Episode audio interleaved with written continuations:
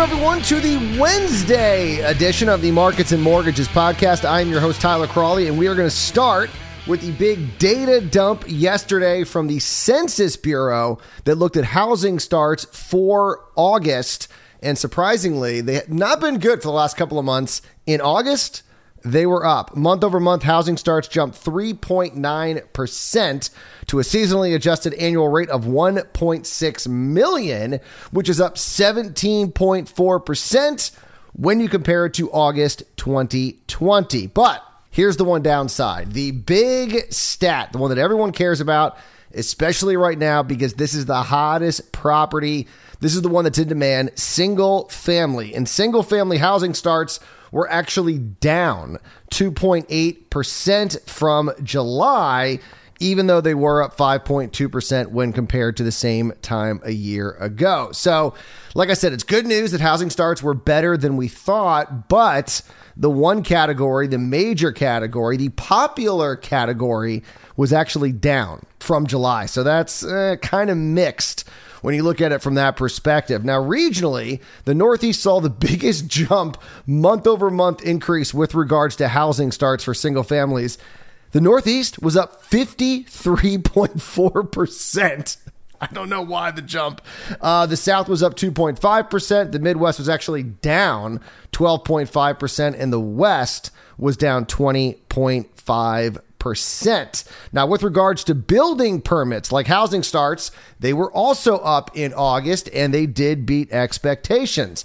Month over month building permits jumped 6% to a seasonally adjusted annual rate of 1.7 million and were up 13.5% when compared to August 2020. So, for the most part, good news. And that continued into housing completions that were up 4.5% from July and were up 9.4% compared to the same time one year ago. But the data was also the same for uh, completions and permits housing starts, or I should say, single family, when you look at each of those categories, single family underperformed the overall data, which is a problem because that's the one property, like I've been saying, that is in demand. And it probably explains why the other big data dump that we saw yesterday from CoreLogic looking at single family rents skyrocketing in the month of July. In fact, a 16 and a half year high. That, according to the CoreLogic Single Family Rent Index.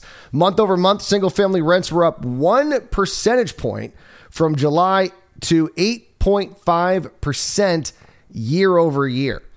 Now, that's a big jump month to month. Single family rents jumped 6.8 percentage points when compared to August 2020. So we are talking about big time jumps here. We're not seeing a lot of housing starts. We're not seeing a lot of permits. We're not seeing a lot of completions. We know how hot the housing market is, which means the people who are getting priced out of the housing market are having to go to the rental markets. And now you're seeing the results of those actions. Rents are skyrocketing. But here is I guess the silver lining that you can look into this because when you're talking about housing, the big concern that policymakers have and just we have a society is that are there people who are not going to be able to find somewhere to live? They can't buy something and they can't rent something. And we know we know homelessness for the most part isn't really a supply and demand issue. There's other factors that are involved but we don't want to see a situation where people are unsure of where they're going to be living, where they're not going to have housing security. But so here's the good news is that when it comes to the prices of rental units, the more high priced ones saw the biggest appreciation year over year, and lower priced, the lower price tier actually saw less appreciation. So it's still not great, but it's a silver lining if you're looking for one in this report. The highest price level was up 8.1 percentage points year over year to 9.8% in July 2021. The middle, or I should say, the high middle price level was up 6.3 percentage points to 8%. Now, the lower middle price level was up 5.6 percentage points to 7.2%, and the lowest price level was up 3.5 percentage points to 5.9%. So, unfortunately, at the bottom level, you're still seeing almost 6% appreciation for rents year over year, but it's not almost 10% like you're seeing at the highest level. So if you're looking for a silver lining, as I said, that's the only one that is available. Now, when you're looking at individual markets, just insanity.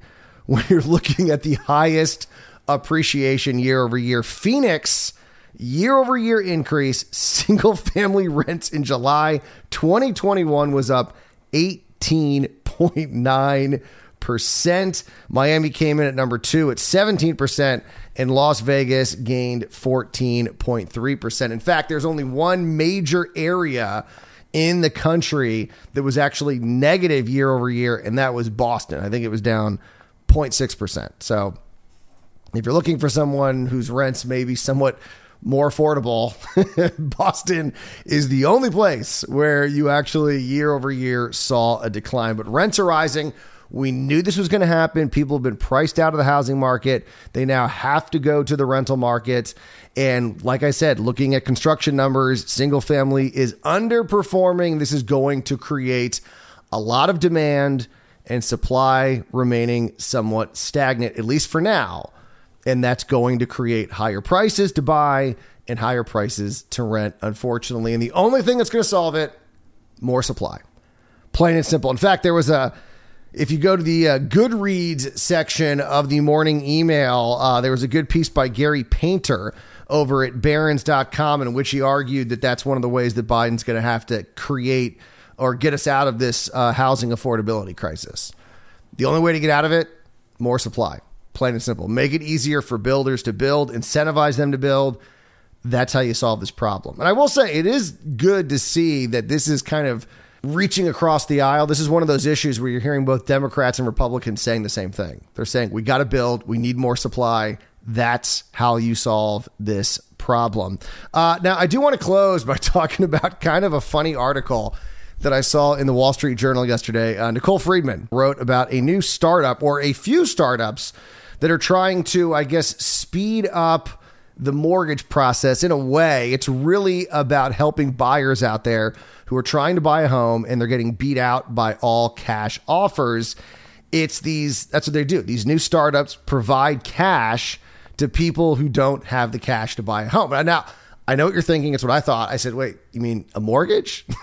like, isn't that what a mortgage is? Someone can't afford to buy a home. You go to someone like myself and say, hey, I need to borrow money. We make sure that you're able to borrow, and then we give you the money to go buy the home. So, what's the difference here? Well, this gives them cash.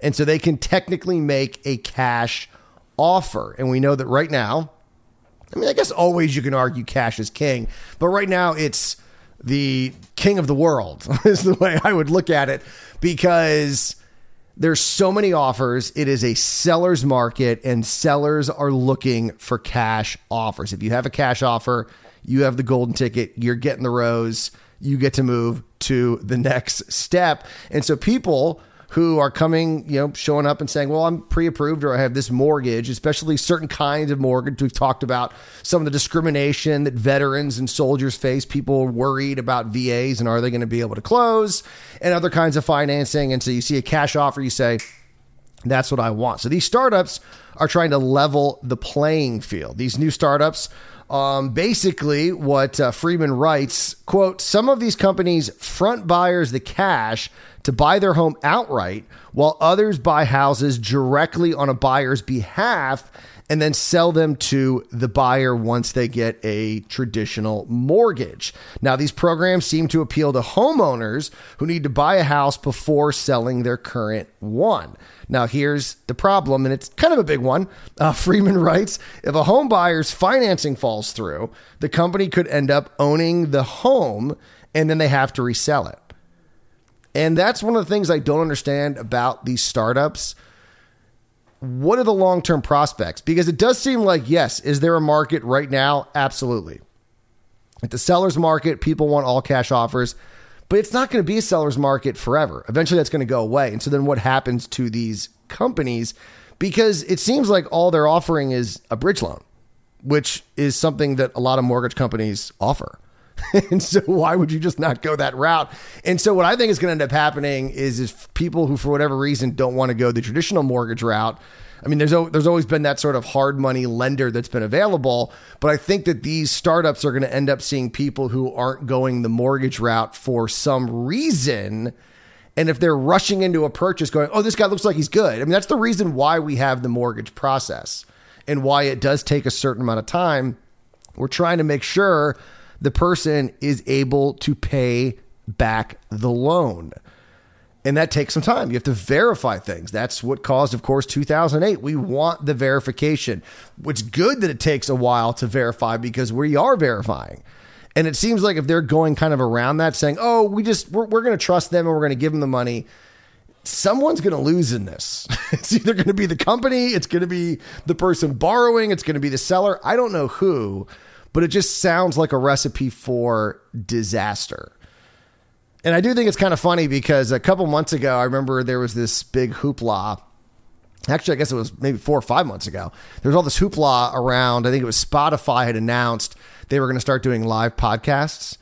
And everyone on Twitter was like, You mean radio? They're like, We're going to do live podcasts. Isn't that amazing? And everyone said, Yeah, you guys just invented radio that's been around for a while. And I kind of feel like these startups are like, It's so amazing, right? Like someone wants to buy a home and we're going to give them the money to buy that home and then they're going to be able to buy it and then they're going to pay us back and it's like you mean a mortgage like you guys are acting like you invented mortgages let's calm down. You did not uh, invent the wheel here. It already exists. In fact it's existed it's existed for a while. So i don't know. I'm a little skeptical of exactly who is their target market once the housing market kind of calms down because it seems like a lot of the customers they're already products for what they're promising to deliver. Like I said, the bridge loans, those already exist. Or if you can't get a traditional mortgage, like I said, there are hard money lenders out there. And usually the reason people don't go to them is because the terms aren't favorable. And there's a lot of reasons why that is. And so, how are they going to be able to offer competitive terms to people who, for whatever reason, don't qualify for a mortgage? I don't know. I'm going to keep an eye on it. But am I worried about the mortgage industry? Is this going to take over? Uh, I'm to guess not. I ho- hope I'm not pulling a Paul Krugman here and I'm like, oh, this is going to have no impact like the fax machine, the internet. So let's hope I'm not making a Paul Krugman esque mistake here. All right, we got to go. We got a busy day, just so you guys know. Busy day today. Mortgage demand, we got that info dropping at 7 a.m. And Then we have existing home sales data. That's coming out at 10 a.m. And then later in the day, we got the uh, Fed's interest rate decision at 2 p.m. What's Powell going to say to kind of calm down the markets? Everyone's worried about China. So it's a big day. No doubt about that. And I'm going to let you guys get to it. I'm going to go. You guys enjoy your Wednesday. I'll see you back here Thursday morning for another edition of Markets and Mortgages. And remember, do not wait to buy real estate. You buy real estate and wait.